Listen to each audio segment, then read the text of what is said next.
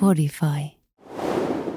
se niin kuin hiljentyi ja sitten yhtäkkiä niin kuin tavallaan vaan sen koko olemus muuttui ja se kertoi mulle asioita, mistä kukaan ei voi tietää. Kukaan ei voi tietää esimerkiksi mun isästä semmoisia asioita, mitä hän kertoi tai mun äidistä, koska mä en ole kenellekään niistä kertonut. Tämä on Anne ja Sampon Aivoliitto, syvä sukellus mielen ja ilmiöiden syvyksiin. Tervetuloa kolmanneksi pyöräksi ihmettelemään tätä outoa elämää.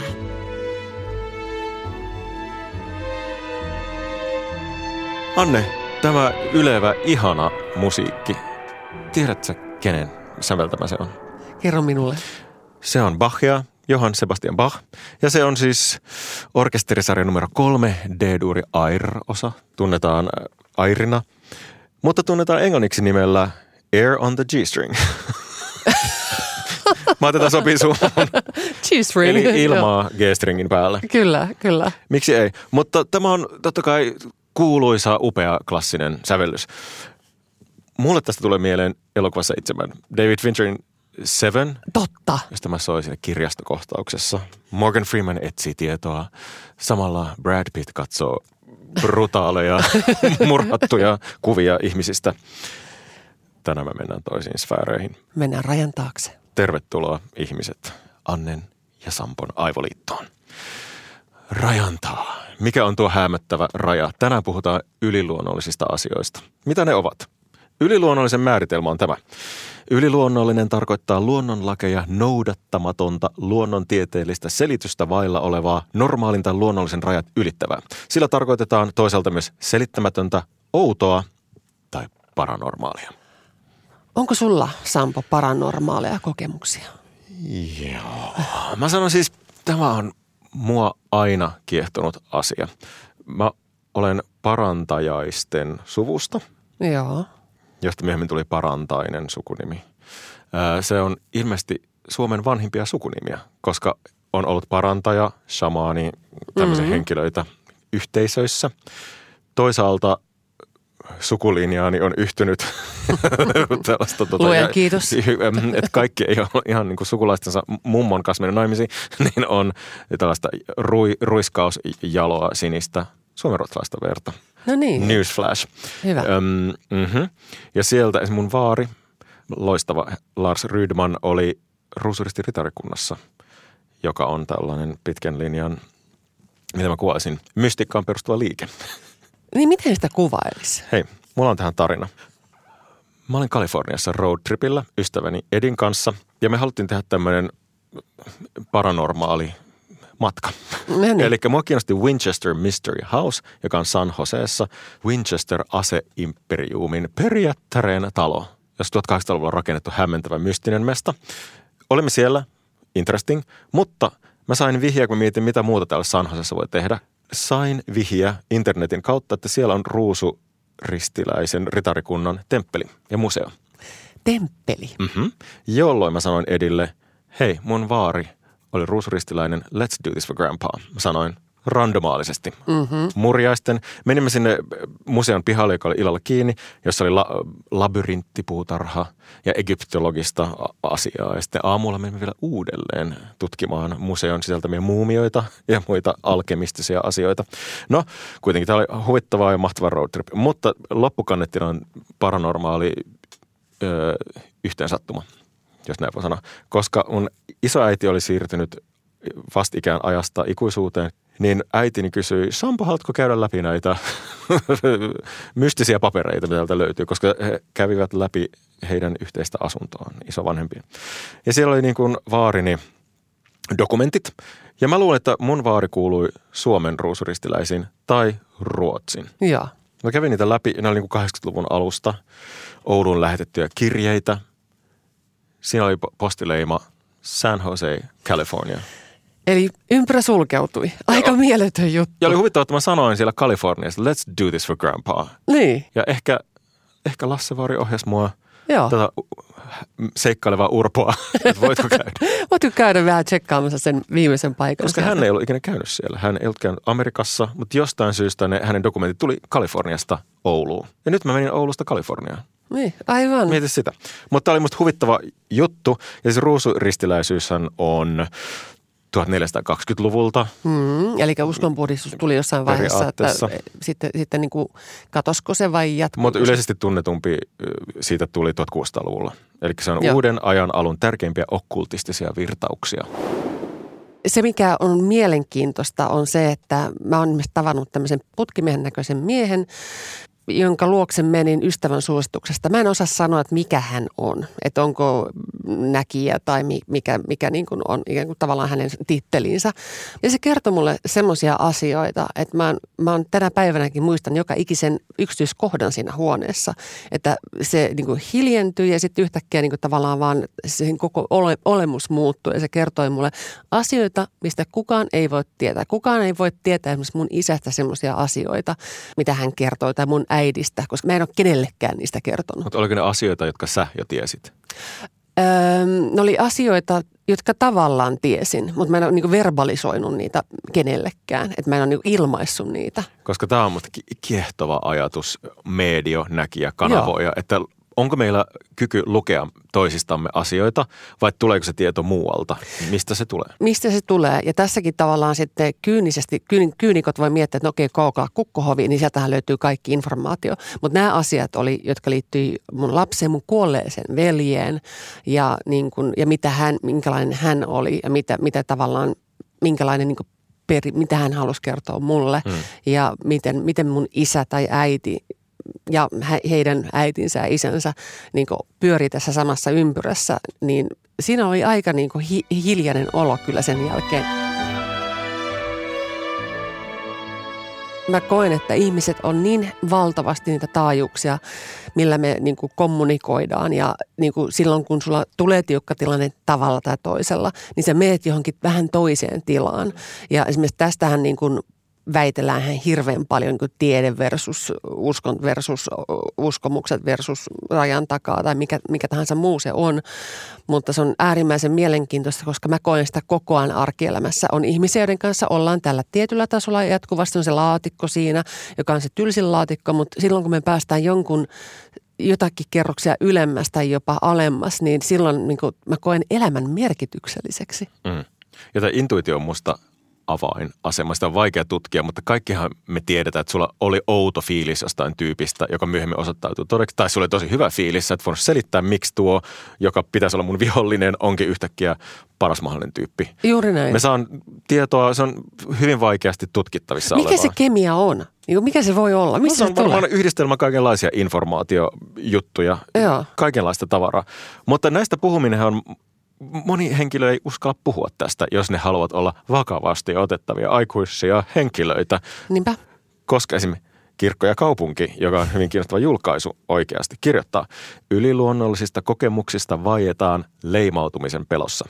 Arvioiden mukaan jopa puolet väestöstä on joskus kokenut jotakin yliluonnollista, jos yliluonnolliset kokemukset määritellään niin laajasti, että esimerkiksi demonien, kummitusten ja ufojen lisäksi myös intuitio, enneunet ja aavistukset katsotaan sellaisiksi. Musta opettajan listattu demonit, ja ku, demonit, kummitukset, ufot, joita sä kohtaat joka päivä, mutta näiden lisäksi intuitio ennen unen. Siis niin kuin, esimerkiksi intuitio on mun, mun tärkein vaisto, mm-hmm. jolloin, jolloin ja enkä siitä kyllä millään tavalla niin ole vaiennut. Jos se niin rinnastetaan de, de, demoneihin tai ufoihin, niin se on musta aika outoa. Mutta myöskin niin unet kertoo mulle, mä prosessoin unien kautta, me ollaan käyty keskenämmekin näitä keskusteluita, miten, miten niin joku toistuva, ne on valtavan symbolisia ja, ja kertoo sitä kriisitilanteesta ja pystyy ajatuksen voimalla tekemään unissaan tiettyjä asioita. Ja mm. se on niin kuin tiety, tietyllä tavalla niin kuin valtava rikkaus, että sulla on niin kuin tavallaan se päällimaailma ja sitten sulla on siellä, siellä muualla niin kuin, vähän niin kuin merenpinnan, yläpuolella ja merenpinnan alapuolella. Että siellä on kummallakin puolella kaunis maailma, Kyllä. sairaan kaunis maailma. Ja näistä niin kuin molemmista puoliskoista muodostuu se kokonaisuus. Mutta meidän niin kuin, yhdeksästä viiteen maailmassa ajatellaan vain sitä pintamaailmaa, koska sitten ne oudot, tuntemattomat, ei selitettävissä olevat asiat on ne, mitkä me koetat, ne leimaa meidät sekopäisiksi, koskaan tutkija Jeena Ranken jatkaa. Ei näistä ensimmäisenä mennä työpaikan kahvihuoneeseen kertomaan. Yliluonnollisista kokemuksista kertomista arastellaan, koska pelätään leimaantumista hulluksi. Jotkut haastattelemani ihmiset myös pelkäsivät, että yliluonnolliset voimat suuttuvat, jos he puhuvat kokemuksestaan, Rankken kertoo. Toi on aika mielenkiintoinen viimeinen lause. Me nyt varmaan ajaudutaan semmoisiin porukoihin, että me kyetään puhumaan niin asioista, eikä meidän tarvi arastella. Että mä en välttämättä edes halua viettää aikaa niin ihmisten kanssa, jolloin, jolloin pitää pitää sordinoa päällä, että en voi kertoa niin kuin ikään kuin näistä intuitiivisista asioista ja semmoisesta niin tunteesta, että mä koen jotakin. Nythän me ollaan niin kuin aika deepin kysymyksen äärellä. Ja raja, minkä taa me mennään, on tietenkin mm. elämän ja kuoleman raja, mikä on se suurin – mysteeri ihmiskunnan elämässä aina ollut. Mitä tapahtuu kuoleman jälkeen? Harva on tullut takaisin kertomaan faktuaalisesti, mitä se oli. Tätähän me ollaan mietitty siitä niin kuin luolahenkilöajoista asti. Minne Örg meni nyt, kun Saveliammasti ikäri viipaloi hänet? Mitä ta- missä se on? Minne se meni? Niin. Me emme tiedä tätä. Ei meillä ole vastausta tähän. Ei meillä ole, ei meillä ole vastausta siihen, mutta energiahan kulkee koko ajan ympyrää. Ei. No, Shamaanihan on ollut perinteisesti on luonnon uskoksi, kutsutaan shamanismia, mm. joka sit rajataan maailman uskonnot muualle, koska nämä on yleensä eri poteroissa olevia asioita, mutta shamanismin määritelmä on tällainen. Shamanismi tarkoittaa hengellistä kulttuuria, jossa shamaanilla on keskeinen osa. Shamaani on yhteisön jäsen, jolla uskotaan olevan erityisiä yliluonnollisia taitoja. Shamaani on usein parantaja ja ennustaja. Hän neuvoo monenlaisissa ongelmissa ja toimii yhdyssiteenä henkimaailman ja ihmisyhteisön välillä. Ja shamaaneja on jokaisessa vanhassa kulttuurissa, ehkä eri, eri termillä. Ihmisyhteisössä menee sille, että me on valittu joku tai joku valikoituu siksi linkiksi. Onhan meillä on sitten meidän rakas luterilainen usko, siinä on pappi on yhdyshenkilö, mm. niin kuin ihmis, perusyhteisön ja sen korkeamman voiman välillä, että meillä on joku puhetorvi tai Kyllä. edustaja, kansan edustaja ja sitten korkeamman edustaja samassa paketissa. Ja tokihan niin kuin, ähm, on, puhutaan tästä niin kuin uskontulon niin kuin herätyksestä ja tämmöisestä, että kokee niin kuin jotain Jumalan läsnäoloa. Mm-hmm. Ja onko se sitten niin kuin, mikä se Jumala lopulta on?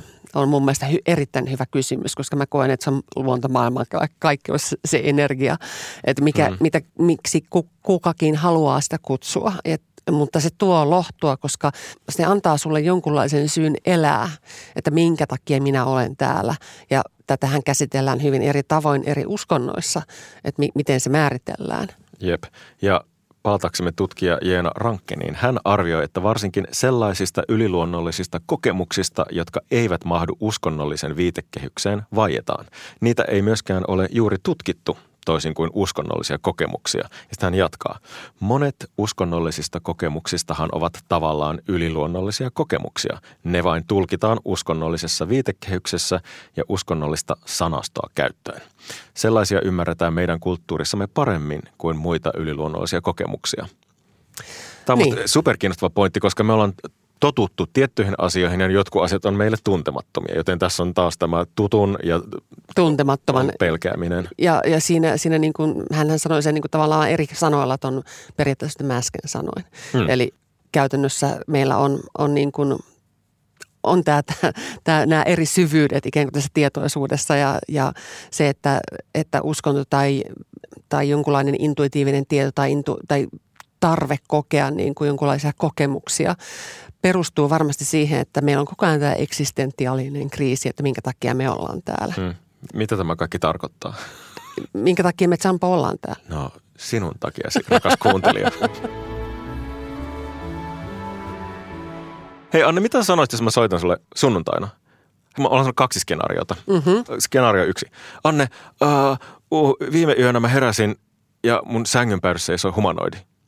Skenaario kaksi. Anne, uh, mä heräsin keskellä yötä ja mun sängyn päädyssä seisoi Herran enkeli. Okei. Okay. Mitkä sun reaktiot on? Yksi versus kaksi. No sanotaanko näin, mä olisin varmaan kummastakin äärimmäisen kiinnostunut. Ehkä, ehkä enemmän sitä humanoidista kylläkin, mutta koska mä kuulen nyt vaan sanat, hmm. jolloin mä en kuule sun tun, tuntemusta. Mä, mua kiinnostaa se, että mitä sä tunnet, että minkälainen sen tunteen se humanoidi saa aikaan, tai minkälainen, minkälaisen tunteen se herran enkeli saa aikaan. Koska periaatteessa enkelin kohtaaminen nykykulttuurissa mun mielestä on hyväksytympää. Tai se on sille, että mahtavaa, hienoa, Joo. suojelusenkeliä, oliko se viesti menneiltä omaisilta? Mutta tämä on niin kulttuurisesti aina muuttuva aspekti, että mitä ihmiset ovat nähneet. Sä näet jotain selittämätöntä, niin meidän aivot tulkitsee. Se näyttää sulle kuvana mm. Oprahin, humanoidin, hämähäkkimiehen, niin se sun aivot selittää sen tietyllä tavalla. Tai se voi olla joku kuvio. Tai niin mun kokemukset on sen tyyppisiä, että siinä ei, se, on, se on enemmänkin vaan tunne, joka niin kuin valtaa, mutta joka on valtava lohtu tai valtava tämmöinen niin kuin voima ja se on monta kertaa luontoon liittyvä. Ja mä niin kuin pystyn sen kehollani jopa niin kuin tuottamaan, että mä niin kuin levitoin. Wow.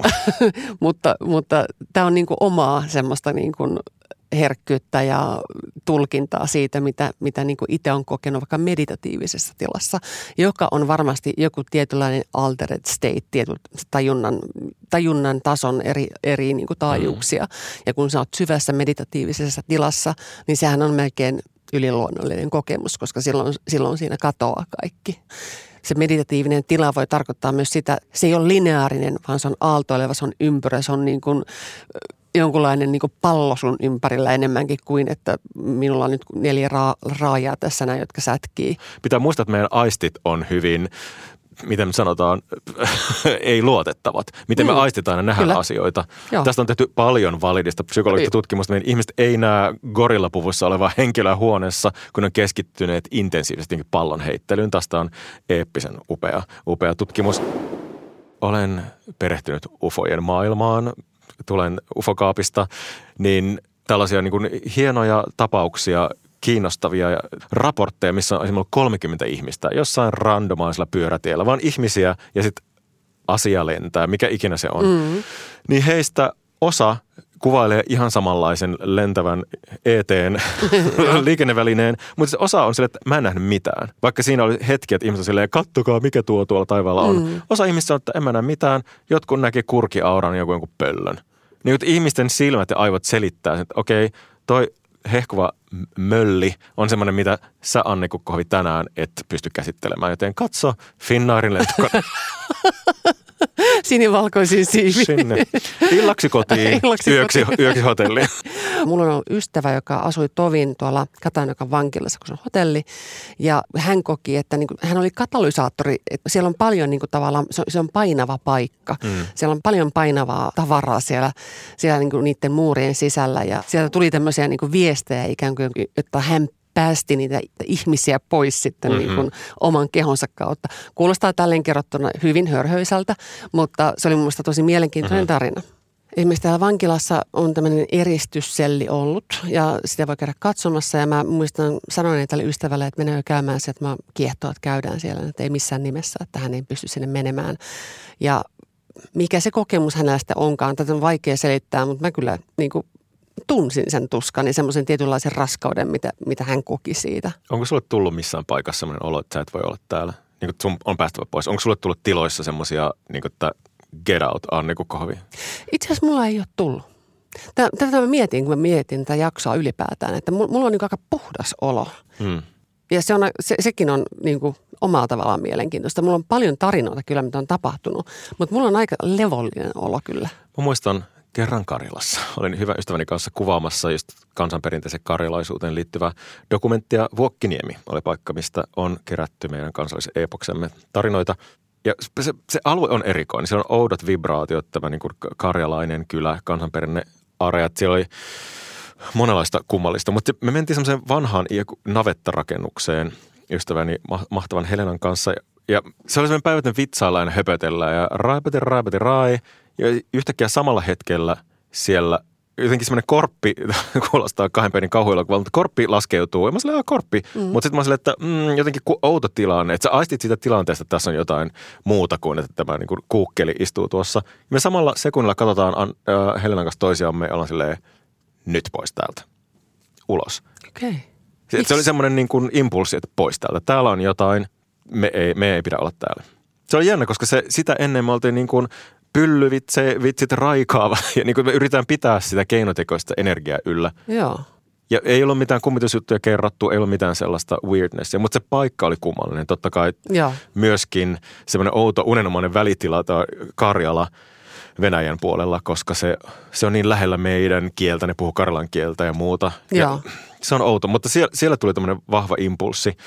Että sun piti päästä pois. Joo. Ja toinen, mikä oli sitten vähän käänteinen kokemus, me oltiin siis Lapinlahden lähteessä, eli tota, Suomen ensimmäinen mielisairaala, Engelin piirtämä Lapinlahden mielisairaala. Kaunis. Sijaitsee Helsingissä, se on upea paikka, mm. upea, upea, mutta siellä on tapahtunut monenlaisia asioita ja se on ollut aikaa, milloin ei ole ymmärretty mielen sairauksia, kun tämä on aloitettu ja siellä on tehty lobotomioita ja muita. Me oltiin kuvaamassa bändini Dark Country musiikkivideota, jossa oli vähän tämmöinen aaveteema. Joten koko päivän larppasin herrasmieskummitusta. Mm. Ja sitten mun mielestä oli hyvä idea pyytää Paranormal Investigations Group sen kuvaston jälkeen puhumaan paikalla olevien aitojen aveiden kanssa. Joo. Tämä on musta hauska idea, Joo. kunnes edellisenä iltana mä olin silleen, jos tämä toimii, tämä linkki tuon puoleiseen, niin onko tämä hyvä idea? Joo. Että mä, mä en puhu vaan kuolleiden kanssa, vaan niin kuin kuolleiden mielisairaiden kanssa. Joo. Okay. Mutta se oli kiinnostava. Me jäätiin kuvasten jälkeen sinne tota yöksi. Siellä oli tota Investigation Groupin mahtavat Mika ja Markus ja Medio ja muita henkilöitä. Ja sitten heillä oli se Ghost Box, josta tietenkin ihmiset ovat kaikenlaisia mieliä, joka on siis niitä eri radiotaajuuksia skanaava. Aivan. Minkä näköinen se on? Se on pieni boksi, josta tulee niin kuin Va- vallitsevasta eetteristä niin, niin kuin niin. pätkiä radio kyllä, kyllä. Joo. ohjelmista. Joo. Koska ajatus on, että ne henget tarvitsevat jonkun apu, apuvälineen, että voi mm. puhua. Joo. Mutta se oli myös tämmöisen psykologisena kokemuksena kiehtova. Multa kysytään, niin uskot sä tähän? Tämä ei mulle uskon kysymys, tämä on mulle uteliaisuuden kysymys. Eikö? Mä, Joo. mä oon utelias, mä haluan lisää tietoa. Mua kiinnostaa, miten ihmiset käyttäytyy tämmöisissä tilanteissa, kun olemme entisen mielisairaalan vintillä yöllä on myrsky, kattopellit paukkuu ja valot on pois ja sanotaan nyt henget, tervetuloa, saatte tulla lähelle, saatte koskea meitä, tulkaa tänne. Tuli, tuliko sulle olo, että joku koski sua tai joku tuli lähelle tai joku energia muuttui? Tai... No tässä on tietenkin se, että kun ihmiset on keskittynyt yhteen asiaan, niin se vibraatio mm. on omanlaisensa. Mitä Joo. tahansa me ollaan tekemässä. Joo. On se Justin Bieber-konsertti tai mm. että me ollaan keskitytty posliinimaalaukseen. Niin se meidän aivoliitto saa Me treijamme yhdessä nyt. Savi lentää naama. Me saadaan keskittymällä johonkin asiaan yhdessä meidän niin kuin mentaalisen energian avulla vaikka mitä aikaa. Kyllä, se on meditatiivinen tila sekin. Mutta niin kuin tässä kontekstissa niin kuin sille Ghostboxille ja paikalla oleville ole, henkioletetuille esitetään yksinkertaisia kysymyksiä. Kun sen muistaakseni Mika oli toisaalla tekemässä asioita, niin sitten kun hän tuli vähän tsekkaamaan, että mitä me tehdään sillä vintillä, niin kysyimme hengiltä, tai olisiko se Markus kysyi, että kuka tuli sisään? Niin Ghostbox sanoi, Mika. Pari kertaa. Sitten mä oon silleen, yhteen sattuma, Hmm. Vai jotain muuta. En tiedä. En tiedä. Mutta mulla oli koko illan ja yön ok fiilis. Mutta muistan, että olisiko Mika, men, tästä hän kertoo muuten kirjassa, on tehnyt kir- useamman kirjan, tota, mahtavat sankarit. Mutta siinä se kuuli jonkun hyvin aggressiivisen äänen, kun muistaakseni hän meni hakemaan sitä kylmää kameraa, joka Joo. oli sellainen niin kuin tosi vihamielinen viesti, joka oli hänelle raskas. Mutta m- mulla ei ollut sellaisia sellaisia fiiliksiä. Mutta tämä aihe on musta sen takia ihan sama mitä mieltä tästä ollaan, koska emme voi tietää, mutta tämä muistuttaa meitä loppupeleissä elämän rajallisuudesta tai ainakin meidän tämän elämän luvun loppumisesta. Mulla tulee mieleen, niin kun kysyt, on, onko semmoista paikkaa, missä mun on pitänyt päästä pois. Mulla on oikeastaan enemmänkin semmoisia paikkoja, missä mulla on hyvä olla.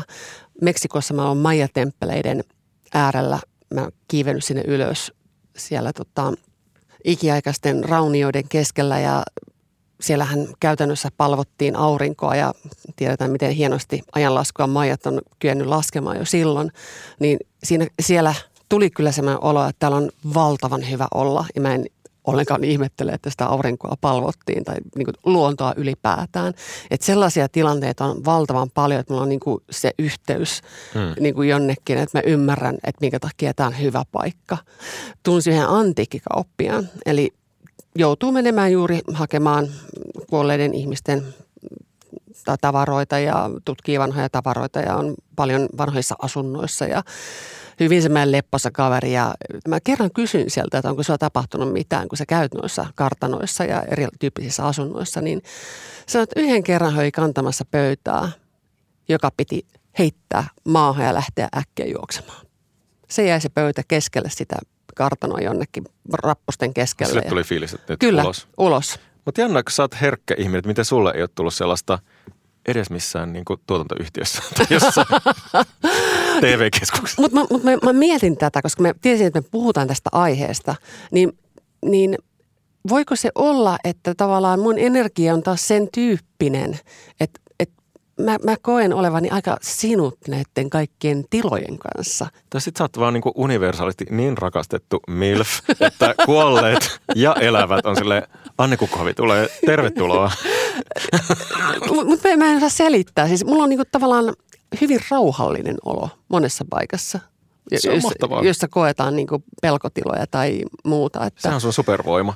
Mikä, mä, mulle tuli mieleen noista pelkotiloista se, tälle on fysiologinen selitys, unihalvaus. joo, En voi suositella kellekään. Mä välillä saan niitä. Sehän on niin tämmöinen häiriö REM-unitilassa.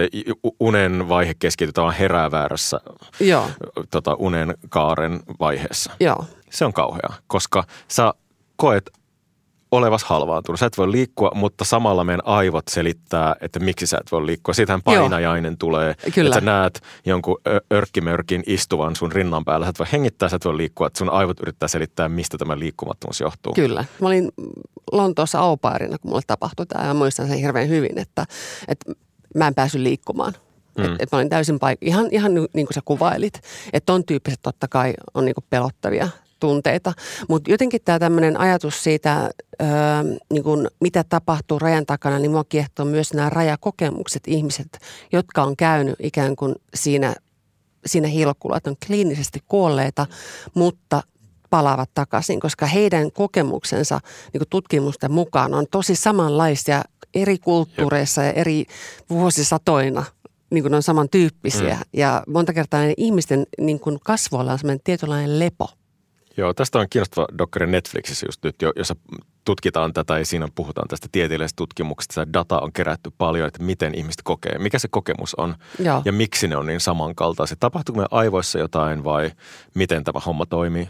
Ja justin tämä leikkaussali-tilanne, mm. joka on niin kuin hirveän usein kuvattu, että kokee, että on siellä katossa katsomassa itsensä tai on auto-onnettomuudessa ja näkee itsensä siinä ja ikään kuin sitten tulee, tulee niin kuin hirveän usein toistuu myös se, että ei ole aika. Mm. Että minun ei ole vielä aika niin kuin ikään kuin lähteä. Että vaikka esimerkiksi niin kuin mun isoveli on tehnyt sen itsemurhan, niin mä koen, että varsinkin tämän putkimies-tyypin kautta, kun mä, se kertoi sen mulle, se kertoi mulle täsmällisen vuodenkin, mitä ei kukaan voinut siinä vaiheessa tietää. Sitä mä en ole julkisesti puhunut missään. Niin mulla tuli semmoinen olo, että kaikki on hyvin. Että kaikki on ihan hyvin. Et se on vaikea selittää sen, niin kun, että kun tavallaan se tunne on niin paljon isompia, kauniimpia, upeampia, niin kuin rajattomampi. Ja sitten kun sä sanot suomeksi, että kaikki on hyvin, niin se kuulostaa tylsältä. Mä, mä niin kuin tavallaan mä koko ajan halusin vaan niin kuin raajoja niin levittää tässä sun mm. edessä, jotta sä niin kuin tavallaan saisit sen niin kuin fyysis, fyysisenkin kokemuksen siitä. Monet kokee sen hyvin tärkeänä, sen niin kuin rauhan saamisen. Sen takia monesti Joo. mennään kanavojen median, että Joo. median luo että kysytään, että miten hän voi. Jo, kun, Joo. jos on ikään kuin joku semmoinen käsittelemätön, traaginen poistuminen tai joku Joo. muu asia, joku asia jää, jäänyt käsittelemättä, niin haluaa vastauksia tähän. Ja sitten voi miettiä, että onko tämä, mi- miten ihmiset suhtautuu medioon tai puhukaan oikeasti mm. tuon puoleisten kanssa vai onko se terapia sanotaan, että sä vaan tarvit jonkun ihmisen sanomaan sulle, että hei, tämä on hyvin, kaikki on hyvin.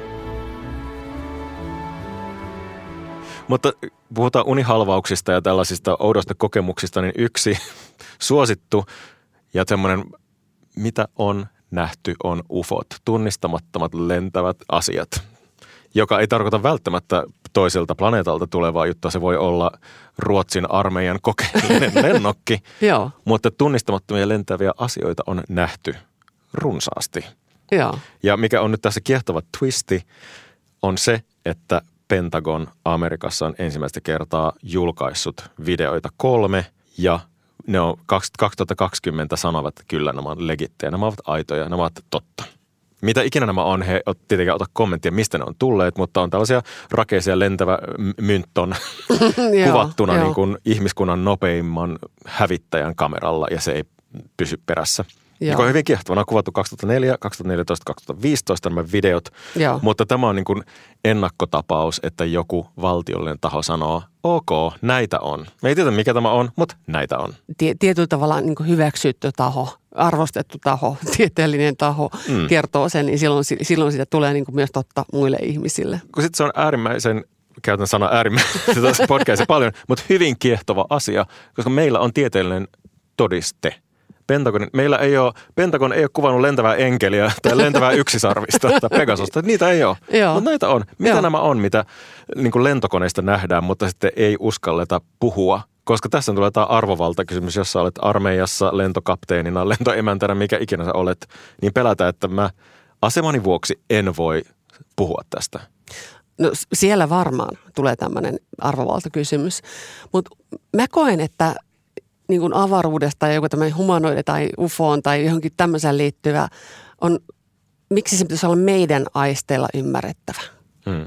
Koska me ollaan niin valtavan rajoittuneita. Että mä oon tästä hirveän paljon monta kertaa puhunut kavereiden kanssa, että se voi olla jotakin, mitä meidän näkökyky tai kuulokyky tai tuntokyky ei, että se voi olla niin erilaista taajuutta tai massaa tai mit, mitä termiä nyt käyttääkään, jota me, me ei vaan voida ymmärtää. Plus meillä se näkökyky on hyvin voimallinen aisti. Se on meille hyvin tärkeää. Niin mä tiedän mediohenkilöitä, jotka on pyytäneet heidän henkioppailtaan, että älkää näyttäkö niitä henkiä.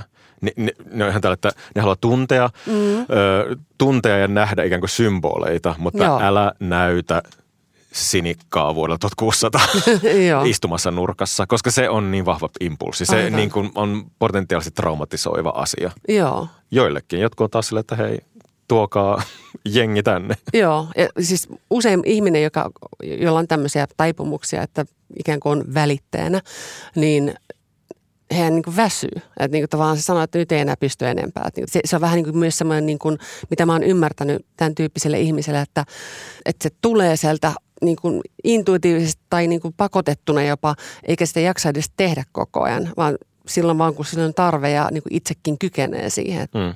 Haluaisitko nähdä kummituksen tai ufon? Kyllä mä haluaisin nähdä.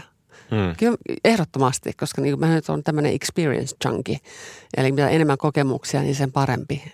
Ja ei ole väliä niin kuin missä ne tapahtuu ja miten ne tapahtuu. Haluaisit sä? Joo, kyllä. Tämä on ollut tota, mun elämässä osana – tämä intuitio ja unien näkeminen en, ennen etiäisten saaminen mm. Etiäinen on minusta erittäin mielenkiintoinen aihe, koska mä saan etiäisiä aina – ja ne on aina oikeassa. Vaikka se olisi semmoinen etiäinen, mitä mä en ha- monta kertaa ne, nehän ei noudata mitään, että tämä on nyt jotakin, mitä sä haluat. Vaan se on etiäinen asiasta, joka vaan tulee tapahtumaan. Onko sulla ollut erityisen voimakkaita? On. Tai mitä sä oot halunnut välttää tai olla Joo. Sille, että eihän tämä tapahdu? Joo, ja mä oon elänytkin tavallaan niin kuin sitä vastoin. Että niin kuin, vaikka mä oon tiennyt jonkun asian tapahtumaan, mä oon silti niin kuin arkijärjessä ja tässä niin kuin 9 to 5 elämässä jatkanut vaan tekemistä, niin kuin, vaikka mä tiedän, että se on aivan idiottomasti. Noissa kanavointitilaisuuksissa, missä mä oon käynyt, niin usein se kanavoija sanoo, että meillä kaikilla on tämä lahja. Joillain se on niin kuin luonnostaan vahvempana tai jotenkin he ovat, voivat paremmin niin kuin aksessoida sitä, mutta mm. me kaikki pystytään tekemään sitä. Mutta se on jännä, että niissä monesti tilaisuuksissa ihmiset ei halua sitä. Ne haluaa, että me halutaan show, tee sinä, Keijo. Kanavoja me kuunnellaan, me ostetaan lippuja ja taputetaan. Onko siinä sitten joku tämmöinen itseluottamuksen puute, että onko se sitten, onko se totta se mun etiäinen. Mutta etiäinen on mun mielestä mieletön lahja. Kyllä. Mutta tässä kaikessa on kyse kuoleman pelosta tai sen mysteerin äärellä olemisesta. Mitä tapahtuu? Mihin me ollaan menossa? Pelkäätkö kuolemaa? Eh. Miksi? Mä oon utelias. Mä haluan nähdä, mitä rajan takana on. Onko siellä mitään? Uskot sä siihen, että sä sampona tai sun energia jotenkin jatkuu sun kuoleman jälkeen?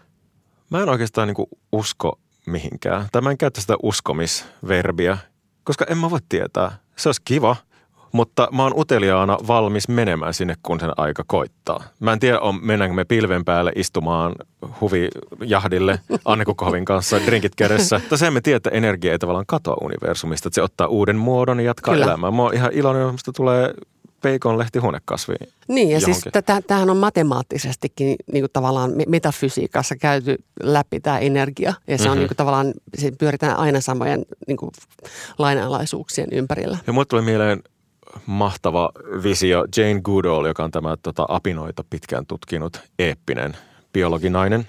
Hän asui nomadisimpanssien kanssa – viet, eli parasta elämäänsä viidakossa vaeltavien apinoiden kanssa, siis simpanssien, simpanssien kanssa. Ja hän oppi tuntemaan simpanssiyksilöt, ne hyväksyivät Janein osaksi. Tartsena Jane, muuten ei tullut mm, mieleen kiinnostava kombo. Mutta Jane eli simpanssien kanssa viidakossa, ne vaelsivat, koska nome, nomadeja ne vähän vaihtaa paikkaa. Joo. Niin muistan aina, kun hän puhui yhdessä haastattelussa, että kun ne simpanssit ja Jane kohtasivat metsässä jotain sellaista niin kuin poikkeuksellista, joka ei ollut sellaista niin kuin no, heidän normaaliuden kategoriaan menevää, kuten niin kuin valtava kivenlohkare, mm. niin se, ne simpanssit hiljeni, meni vähän polvilleen tai kyykkyyn ja niin kuin tuijotti sitä järkälettä.